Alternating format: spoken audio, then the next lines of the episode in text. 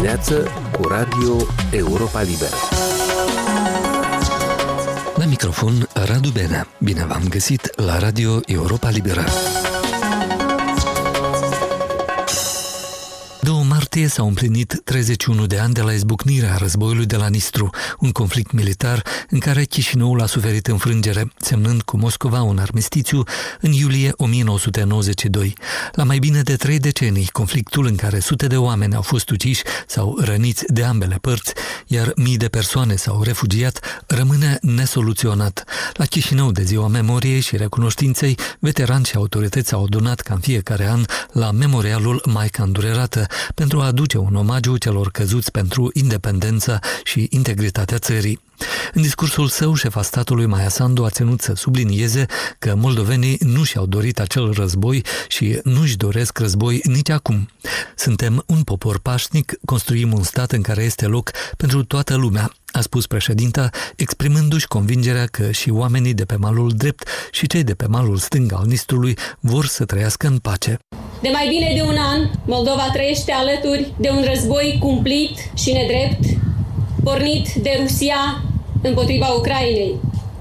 De mai bine de un an vedem cum războiul distruge viețile oamenilor în țara vecină și prețuim cu atât mai mult pacea. Nu am permis până acum capetelor înfierbântate să transforme regiunea transnistreană în scena unui nou conflict. Vom continua să depunem eforturi pentru a păstra pacea în țară. Autoritățile Republicii Moldova fac totul pentru a preveni și a nu admite tensionarea situației pe Nistru.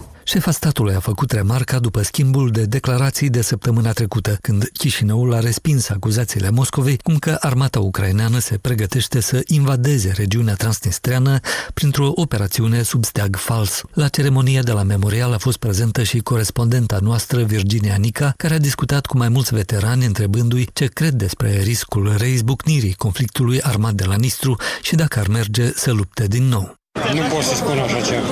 Nu pot să spun din cauza aceea că până când mergem în Ucraina atât războiul acesta. Și partea rusă nu a nici sperie mai mult nimic. Nu cred.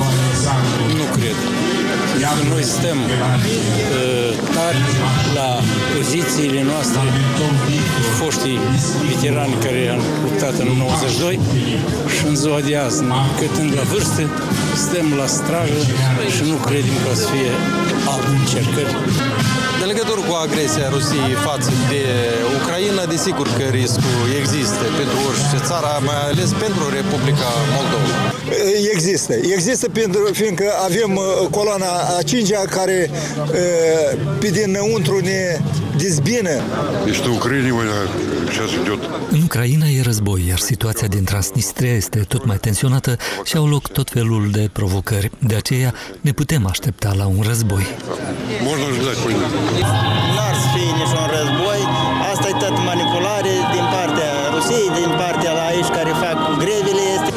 Pentru a apăra pământul, de acord să iau arma în mână, încă o dată. Că mai târziu pentru noi, că suntem peste, la 60, dar cine ați duc? Tinerii, tinerii plecați tot pe scenarea noastră să fie de Eu la două război am fost, de amor să mă duc la trei ori, la patru, tot una, dar schimbări nu se vede nici în Moldova asta noastră. Noi, noi suntem acele persoane care am luptat atunci în 92, suntem și acum gata. Nu mă decât. Încă sunt la vârsta care o avem. Nu mai decât. Nu mai decât. Cum am fost, așa vom fi. Întâi noi o să fim, pe urmă, dar știți cum am, tineretul nu prea. Desigur, pentru, pentru pace, pentru țară, nici nu se discută. Pentru apărarea patriei și pietrului nostru de pământ trebuie să luăm arma în mână, trebuie să fim gata. Dar principala misiune care este de menținerea calmului în societate. Asta e misiunea la fiecare cetățean pe teritoriul Republicii Moldova și nu numai, inclusiv și persoanele care se află pe hotare. Opinia ale veteranilor războiului de la Nistru, consemnate de Virginia Nica. La Chișinău s-a aflat în vizită comisarul european pentru justiție Didier Reinders, care s-a întâlnit cu noul premier Dorin Recean. Reforma justiției moldovene, aflată în plină desfășurare, a fost tema principală a discuțiilor. O vizită urmărită cu atenție de colega noastră, Cristina Popușoi. Da, cu adevărat am încercat să urmărim aici la Chișinău evoluțiile acestei vizite și Comisarul European pentru Justiție s-a mai întâlnit și cu Ministrul Justiției din Republica Moldova, Veronica uh, Mihailov. Uh, de asemenea, uh, acesta are planificat o întrevedere cu președinta Maia Sandu. Comisarul European pentru Justiție a avut și o conferință de presă separată cu câțiva jurnaliști din Republica Moldova, la care am participat și noi, jurnaliștii europei libere, și în discuțiile pe care le-am avut uh, cu Comisarul European pentru Justiție, acesta a accentuat că este foarte important ca Republica Moldova și autoritățile uh, de la Chișinău uh, să ofere, de exemplu, prioritate în procesul de vetting pentru instituțiile cele mai importante, să zicem așa, pentru instituțiile uh, de top, cum ar fi Curtea Supremă de Justiție și respectiv urmată de curțile de apel, de exemplu. Acesta a fost unul dintre sfaturile pe care le-a oferit Comisarul European pentru Justiție. El a mai subliniat, de asemenea, că este foarte important dialogul dintre autorități autorități și cei care fac parte din sistemul judecătoresc, ținând cont de faptul că uh, mai mulți judecători au boicotat um, acest proces de preveting uh, și uh, în acest mod, în Republica Moldova sau cel puțin la Chișinău, s-au iscat mai multe discuții despre faptul că s-ar, ar putea să fie blocat întregul sistem de justiție. Păi iată, Comisarul European pentru Justiție a spus că două, trei luni, de exemplu, de blocare blocaj într-un sistem de, de justiție atunci când se face o astfel de reformă nu reprezintă sfârșitul jocului, cum a spus acesta. El a adus exemple și din alte țări, um, în special în țările din Balcan și s-a referit aici la Albania, în care la fel a existat o rezistență din partea sistemului de justiție atunci când s-a încercat și uh, s-a pornit procesul de reformare. De asemenea, Comisarul European pentru Justiție, Didier Reinders, a spus că uh, este foarte important uh, și că va urmări întreaga Comisie Europeană și Uniunea Europeană felul în care Republica Moldova implementează și recomandările Comisiei de la Veneția, în special în ceea ce uh, privește vettingul și procesul de uh, dezoligarhizare. Cu alte cuvinte, Cristina, Comisarul European a îndemnat autoritățile moldovene să meargă mai departe cu reforma justiției în ciuda criticilor exprimate la adresa acesteia. Exact asta l-am întrebat și noi, jurnaliștii Europe Libere de la Chișinău, pe Comisarul European pentru Justiție, Didier Reinders, dacă ar trebui sau nu autoritățile să ia în considerare și să facă niște concesii în uh, raport cu angajații sistemului de justiție pentru a nu bloca uh, sistemul de justiție și el ne-a răspuns la întrebare spunând că este foarte important să nu se facă concesii și chiar dacă procesul este unul foarte complicat, dar Republica Moldova trebuie să fie foarte selectivă în acest proces. El a reamintit de altfel că este foarte important ca în procesul de aderare la Uniunea Europeană Republica Moldova să îndeplinească toate condițiile de respectare a statului de drept, pentru că doar astfel poate vedea o adevărată schimbare în sistemul de justiție și doar astfel ar putea deveni un stat membru la Uniunea Europeană. A fost Cristina Popușoi. Reforma justiției moldovene între succes, sabotaj, blocaj și colaps. Așa se intitulează ultimul episod al podcastului în esență în care colegul nostru Eugen Rușciuc l-a avut ca invitat pe fostul ministru adjunct al justiției și fostul reprezentant al Moldovei în Comisia de la Veneția, Nicolae Eșanu. Ajunsă la o primă fază, evaluarea extraordinară a candidaților pentru o nouă componență a Consiliului Superior al Magistraturii a produs un cutremur în sistemul de justiție. Mai mulți magistrați au dat demisia din funcții, inclusiv de la conducerea Curții Supreme de Justiție și a Consiliului Superior al Magistraturii. Care sunt riscurile ce planează asupra justiției moldovene? Poate ajunge sistemul de justiție din blocaj în colaps? Și ce ar urma să developeze viitor viitoare adunare generală a judecătorilor. Aici e Europa Liberă. Sunt Eugen Rușciuc și împreună cu Nicolae Ieșanu, ex-viceministru al Justiției și fost reprezentant al Republicii Moldova la Comisia de la Veneția, vom încerca în acest episod al podcastului în esență să măsurăm pulsul reformelor din justiție.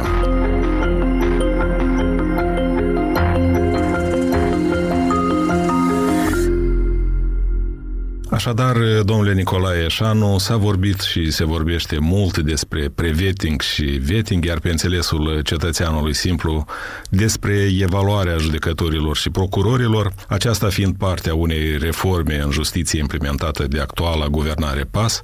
Recent s-a încheiat faza evaluării candidaților pentru CSM, Consiliul Suprem al Magistraturii, organul de autoadministrare a sistemului judecătoresc. Din cei 28 de candidați au trecut prin filtrele Comisiei Preveting doar 5. Ce ar indica acest rezultat, domnule Eșanu? Să înțeleg foarte multă lume este șocată de acest rezultat, dar eu cum, sunt cumva surprins de ce toată lumea este șocată. Există o opizie quasi generală privind o corupție masivă în justiție. În aceste condiții, rezultatul mai degrabă ar trebui să arate faptul că este firesc deoarece dacă spunem că marea majoritate a judecătorilor, opinii care, apropo, eu nu împărtă, pe care eu nu împărtășesc, dar dacă acceptăm această idee, atunci este frec. Cu regret, eu trebuie să constat că implementarea acestei evaluări a candidaților la, în funcția de membru al Consiliului Superior al Magistraturii și a procurorilor a arătat mai degrabă carențe a procesului de organizare. Trebuie să recunosc, nu am citit hotărârile organului respectiv, eu nu vreau să mă uh, implic în acest proces, dar judecătorii îmi scriu, mi-aduc uh, pasaje. Eu înțeleg că există riscul că ei aleg cei ce le convine lor și uh, citind întreaga hotărâre lucrurile putea să stea puțin altfel, dar cred că totuși acolo există o problemă. Spre exemplu, cred că este absolut inacceptabilă practica prin care judecătorii sunt obligați să alerge la toate băncile, să-și găsească conturile care chiar cu sume zero pe care le nu le folosesc de foarte mulți ani pe când era foarte simplu să se solicite de la toate băncile, legea prevede un mecanism prin care organul respectiv poate colecta informații și să puteau fi solicitate fără a obliga fiecare judecător în parte care nu dispune. Domnule Eșanu, dar sunt oare aceste rezultate ale prevetingului pentru CSM o oglindă a sistemului judiciar moldovean, a stării de lucruri de aici, a faptului că mulți din cei eh, care au dorit să acceadă în CSM nu și-au putut justifica verifica averile și confirma integritatea. Deci, multe persoane au picat acest test nu pentru că nu și-au putea, putut justifica averile. Spre exemplu, cunosc un caz concret în care o judecătoare a picat testul pe motivul că, fiind în concediu de maternitate, nu a înțeles că trebuie să depună declarațiile cu privire la avere și interes. În opinia mea, testul trebuia să fie foarte strict, dar oare asta este problema? Deci societatea noastră vede o problemă în justiție că judecătorii aflați în concediu de maternitate nu depun declarații de avere și interese. Eu cred că aceasta este o dovadă foarte clară că membrii Comisiei de Evaluare nu au înțeles rolul lor să identifice probleme care arată deficiențe sistemice. Deci noi trebuie să ne asigurăm că găsim calea prin care să asigurăm că legile sunt respectate. Nicolae Ieșanu, fostul ministru adjunct al justiției, invitatul podcastului În Esență.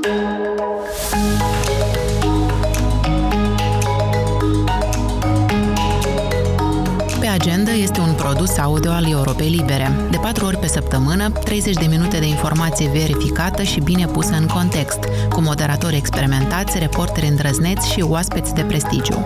Pe agenda sunt subiecte pe care alții în Moldova fie le rezolvă prea iute, fie le ignoră, fie le coafează ca să placă cuiva. Noi nu avem datorii, nu jucăm după rating și avem un singur obiectiv, adevărul. Pe agenda se difuzează atât sub formă de podcast, cât și ca produs de radio pentru stații afiliate din Moldova.